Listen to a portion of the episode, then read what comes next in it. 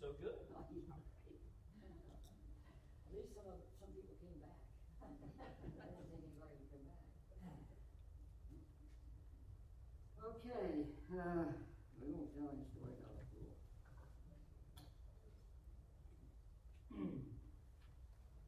All right. I, we did something last week that I like, and I'm going to do it again. It gives me a chance to catch my breath and realize where I things I missed. I gave some assignments for some people to do some reading, and I like that. I want to do it again. Today we're going to talk about, I'll get to this in a minute, about restoration.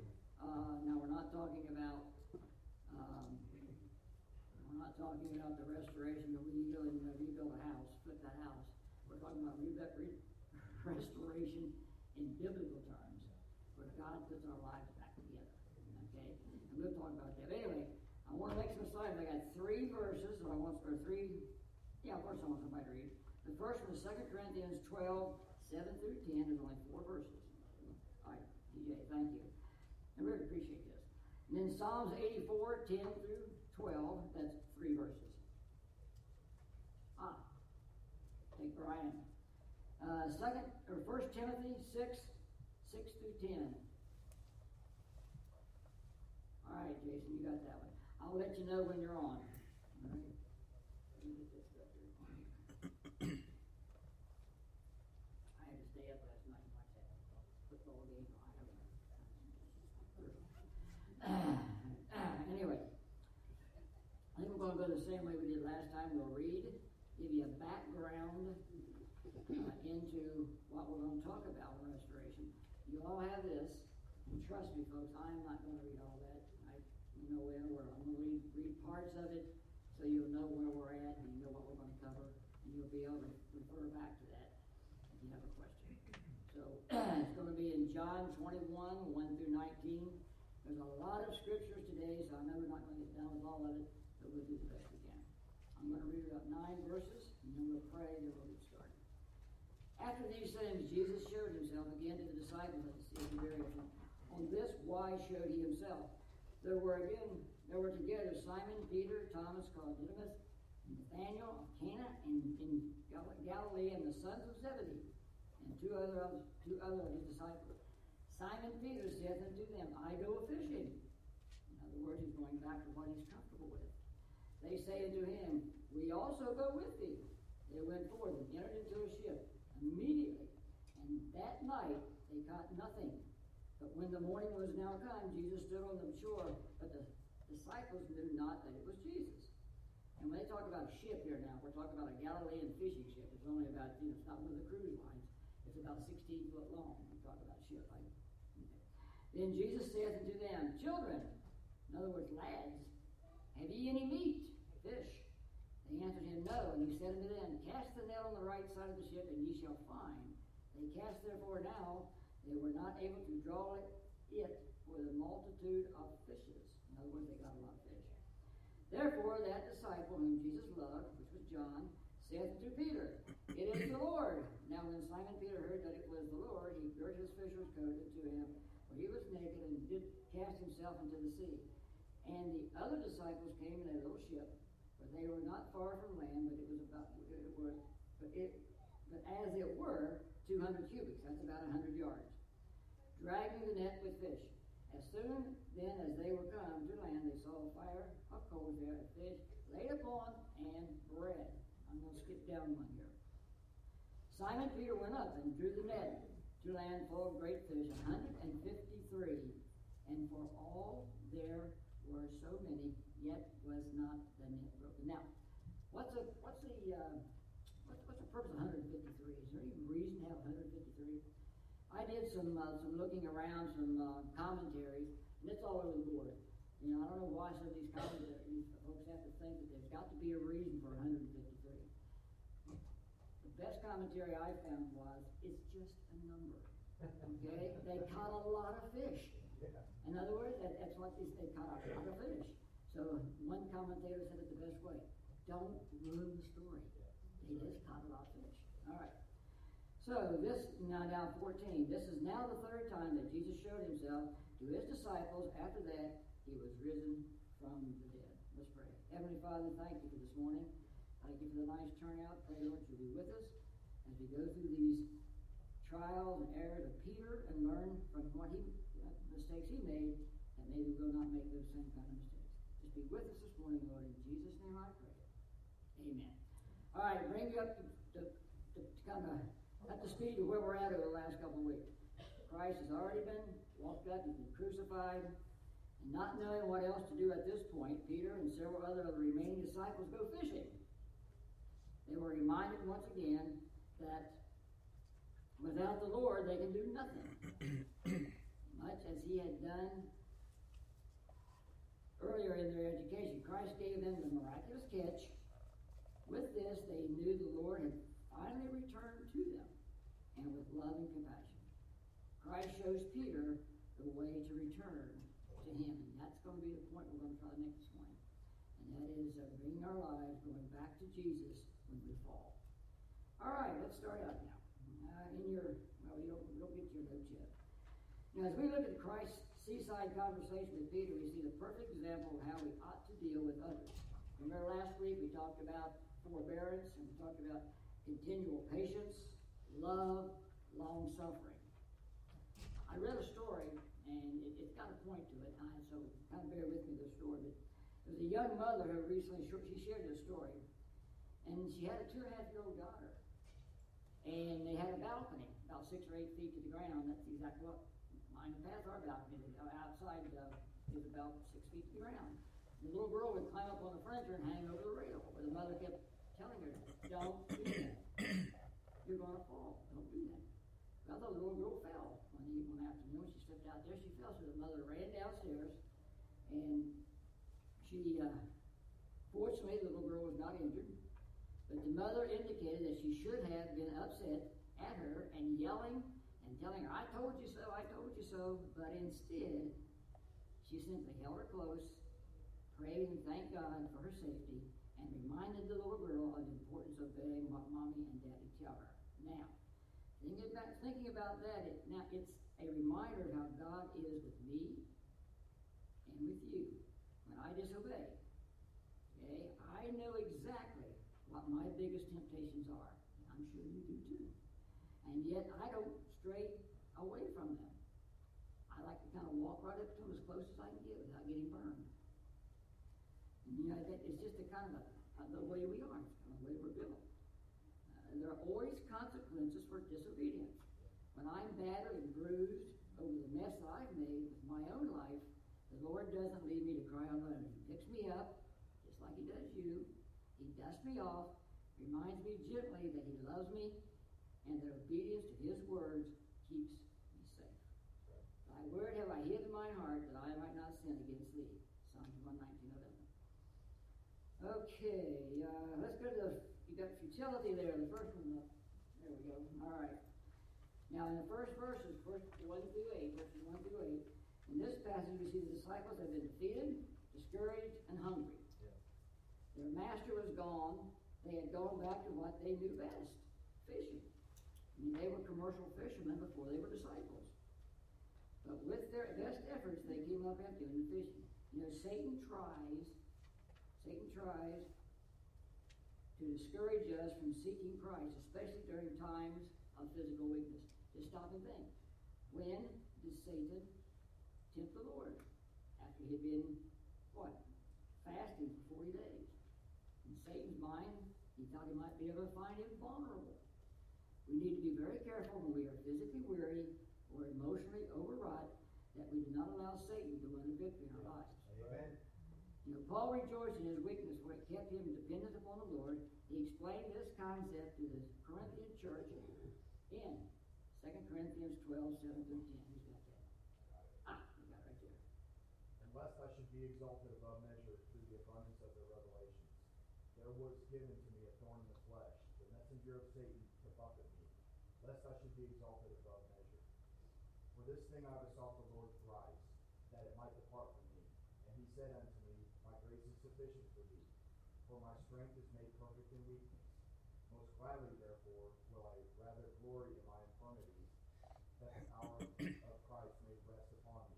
Therefore, I take pleasure in infirmities, in reproaches, in necessities, in persecutions, in distresses for Christ's sake. For when I am weak, then I am not going to go, I'm not going to get into a dissertation or a message on throwing aside, but I do want to make a couple of comments. I think it's important. Paul pleaded with God three times to take it from him. Did God just ignore the fact that Paul was crying out to help him? Did he deny his prayer request? Ask yourself that. Did God deny Paul's or Peter's uh, deny uh, or request for relief from the thorn in the side? No. God, in fact, did answer Paul. He did answer him. He said, "My grace is sufficient Amen. for you, for my strength is made perfect in weakness." You know, God wasn't ignoring Paul's plea for help. In no way. He wasn't. He wasn't uh, ignoring that.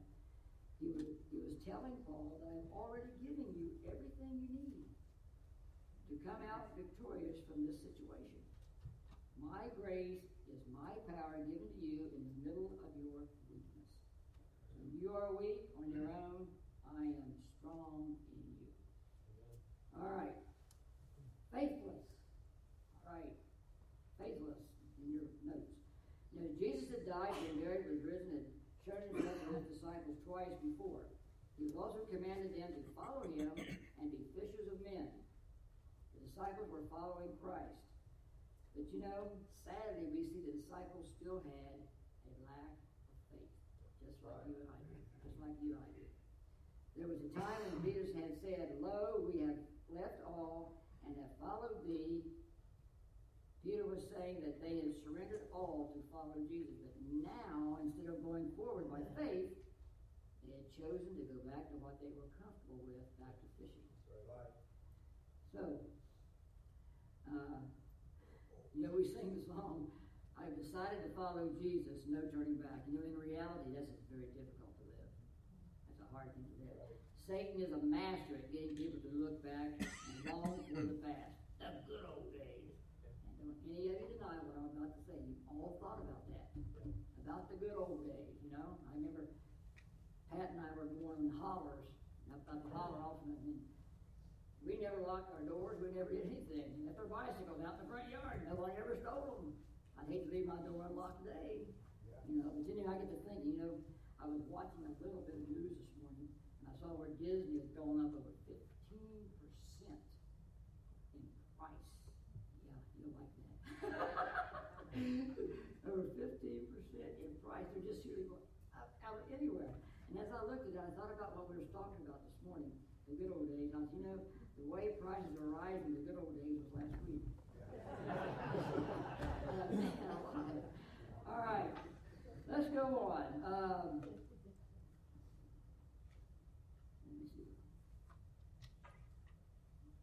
Oh, okay. And then we, I, I don't want to use the, I don't want to go into the, the Israelites, but we can go to the Israelites. Remember when they complained after coming out of Egypt? Yeah. They didn't have this, they didn't yeah. have that, they didn't have this. And, and uh, uh, they, they kept, they, you can read it in Numbers eleven, five through six. We remember the fish which we did eat in Egypt, where you ate the cucumbers, the melons, the leeks, and the onions, and the garlic.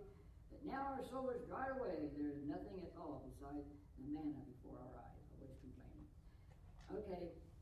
Who can remember, who knows the person that flew, uh, the first person to fly the Atlantic Ocean from the United States to, uh, to uh, Charles Lindbergh. Lindbergh, right, Charles Lindbergh. I read his, um, part of his uh, autobiography, and he had a good point. Um, he was beset by doubts and fears, and as he says, fears and doubts. He repeats it uh, before he ever gone. This was, this was a real feat back in nineteen twenty-seven to be able to do this. And he said he realized that at one point he was at the point of no return. He said he got to one point and he said, wait a minute. He looked around, he couldn't go back. The best thing was to go forward. Yeah. And he successfully did that. And he, of course, he made it to Paris in thirty-three and a half hours. My point being this. If you truly trust in Jesus, you should see your own selves as past the point of no return, right, and truly commit yourself to the Lord, so that there will be no turning back. Right. Remember, Jesus Jesus went all the way to the cross for us. He didn't stop halfway up that hill. He went all the way to the cross for us. He didn't look back.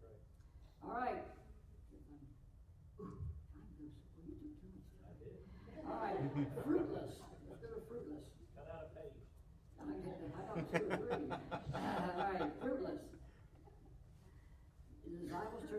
they turned back to their old life, their old occupation, the way of life was familiar, it was comfortable. They worked hard at it, stayed on the, out on the water all night. The end result was that they caught no fish and had nothing to eat. And Satan tries to tell us that if we go back to what we are comfortable and to what we know, success and happiness await us there. He makes our comfort zone look very attractive. And you know, the sad thing is many Christians leave God's will and look for an easier way, only to find at the end of the rainbow, guess what? No pot of gold. Right, right. The believer who was walking with Christ realized that there's a peaceful fulfillment, fulfillment that can never be achieved in the world. All right. Psalm eighty-four, ten through twelve. For a day and night cord is better than a thousand. I had rather be a doorkeeper in the house of my God than to dwell in the tents of the wicked. For the Lord God is his sun and shield. The Lord will give grace and glory. No good thing will he withhold from them that walk uprightly. O Lord of hosts, blessed is the man that trusteth in thee. Amen. What, what is David saying there? David is simply saying that through peaks and valleys, joys and tears, he elevates his relationship with God. Right. Amen. Do that. All right. Skip that page. All right. Let's see. Okay. All right,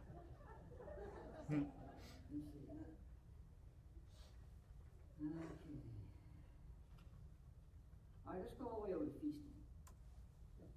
There we are.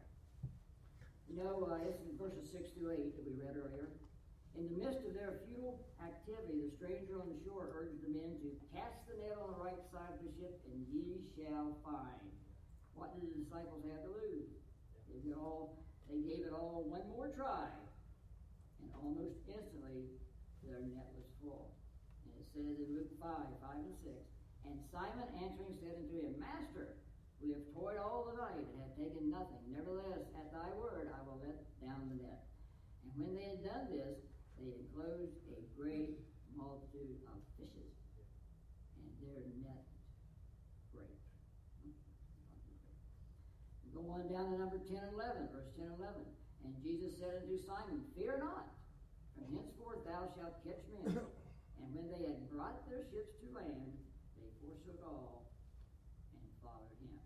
You know, now the disciples had abandoned their call to follow, but the Savior never abandoned them. Not only did Jesus seek them out when it, when they were away from him, he also provided for them and took care of their physical needs when they came back. He gave them food to eat. He said, Bring of the fish which ye have now caught. Come and dine. Jesus was inviting them back into his presence and into his fellowship. You know, it's it's challenging to see when Peter realized it was the Lord on the side of the shore, he immediately wanted to get to the Savior. He, they said the, the ship would ultimately get there, but Peter did not want to wait. What did Peter do? He jumped out of the boat and swam, swam to the Lord. And uh, looks like he swam about one hundred yards. Peter was living the principle taught in, in James four eight. Draw nigh to God, and he will draw nigh unto you. Yep.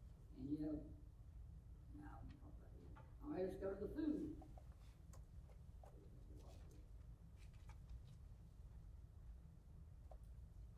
I don't know about you folks, but the more I talk to people with the world situation we have now, and talk to more and more people, and it's a lot of, it's interesting, the number of people now say, boy, I wish the Lord would return. Yeah. And you just getting to the point now that I just wish the world would return. And that's Christian, that's good. I could feel you have to say that. All right, food. Did I get that part? That's where we're at. While the Lord's presence alone would serve to be enough, he provided fish and bread to sustain the disciples. Christ knows exactly what we need, and he provides it. Be mindful of the fact that he does not promise luxuries, but he does promise to meet all of our needs. But you know what? I've known the Lord does throw some luxuries in sometimes. Right. But he's not obligated to do that. He says he'll meet your every need. Matthew six, thirty-one through thirty-three. Therefore take no thought, saying, What shall we eat? Or what shall we drink? Or wherewith shall we be clothed? For after all these things do the Gentiles seek, for your heavenly Father knoweth that ye have need of all these things.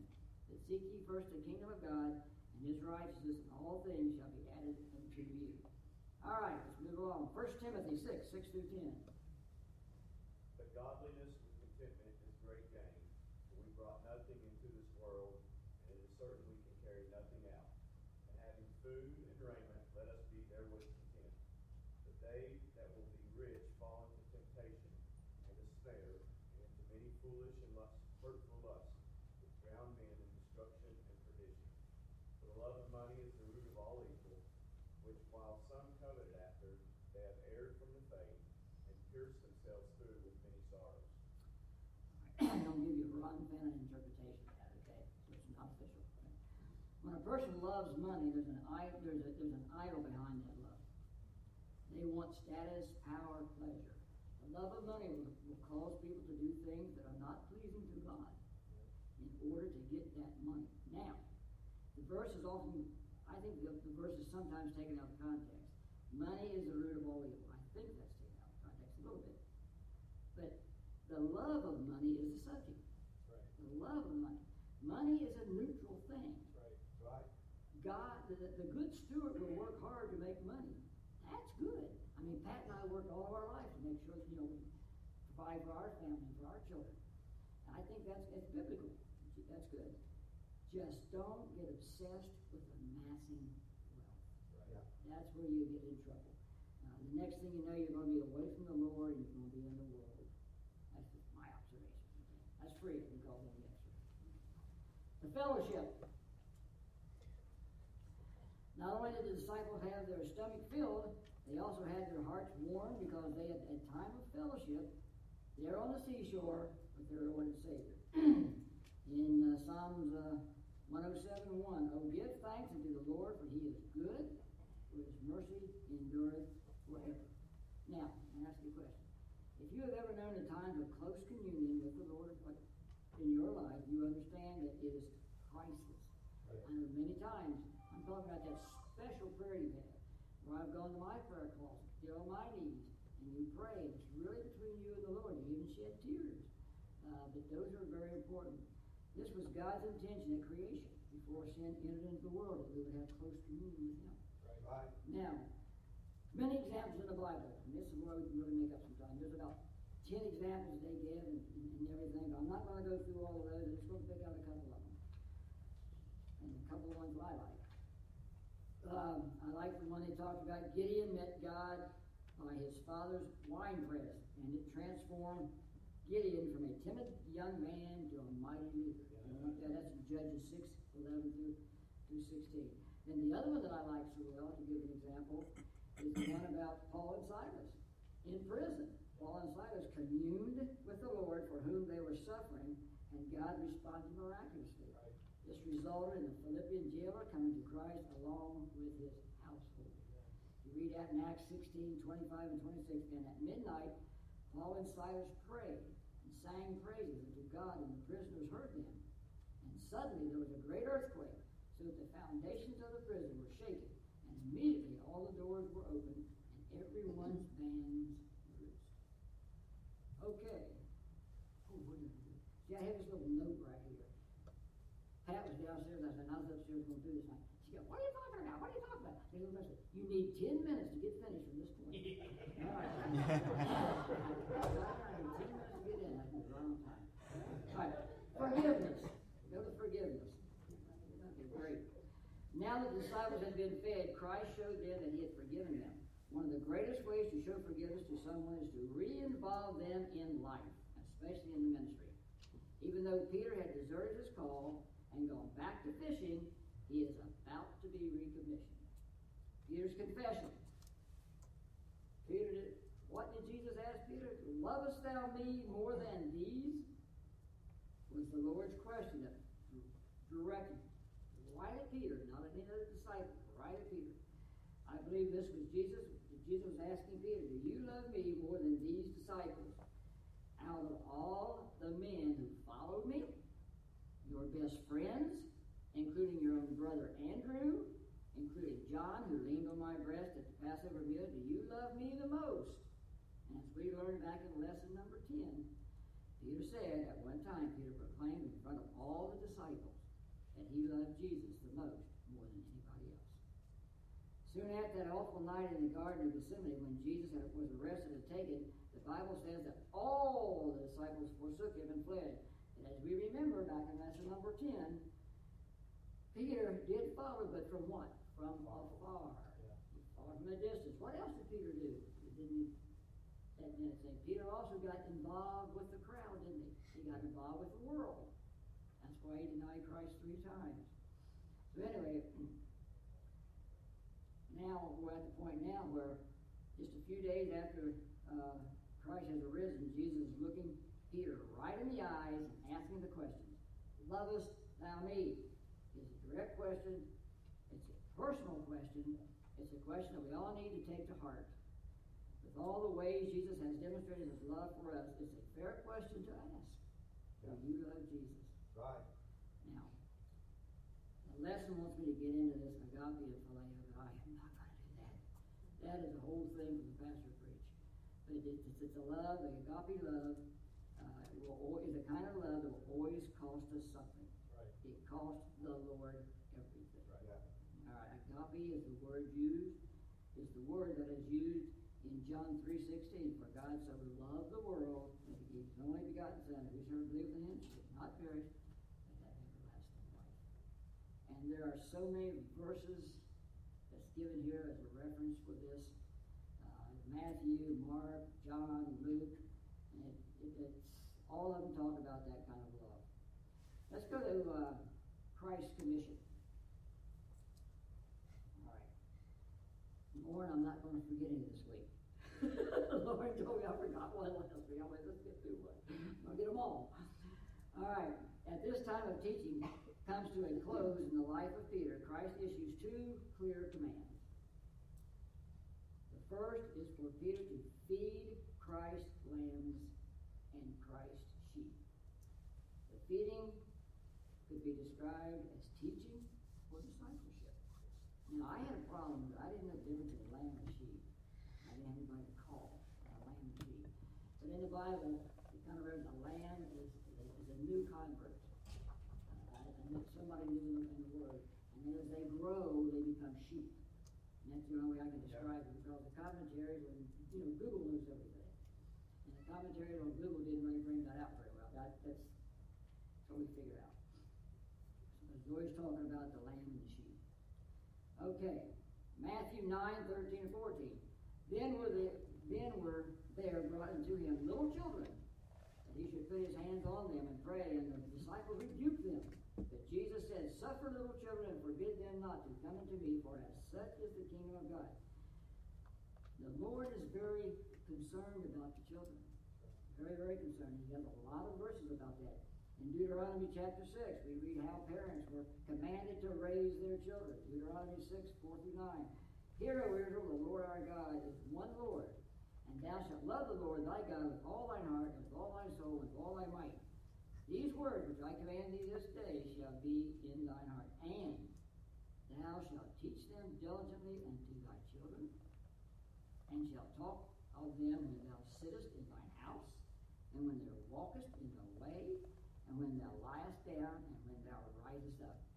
Every phase of life, you should talk about the Lord to your children. So, in that verse, we, have, we there we have the word of the Lord, of God, in our own hearts, our hearts first, and then we're to teach our children diligently. This is a solemn re- responsibility not given to anyone but the parents. That's what God said. It's you, the parents, are responsible for your children, not a school teacher. Right. All right. Now, Pastor could tell you the things that we used to do at home, where I would sit someplace every day so that my kids would see me reading the Bible. And they came down the steps. And I'd be down the steps of the couch. I, I didn't even like that couch. But I thought it was important that it was sitting there so that they could see every day that Mom and Dad would read the Bible. I thought that was in the morning. That was important. Okay, uh, let's go on here. We're doing great. All right.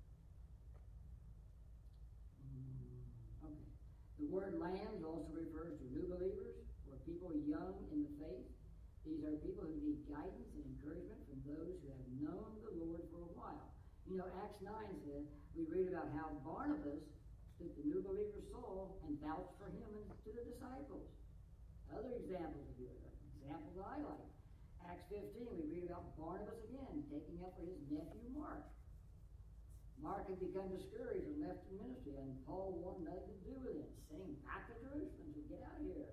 But Barnabas was determined to give this lamb another chance, feed him, strengthen him, and what happened?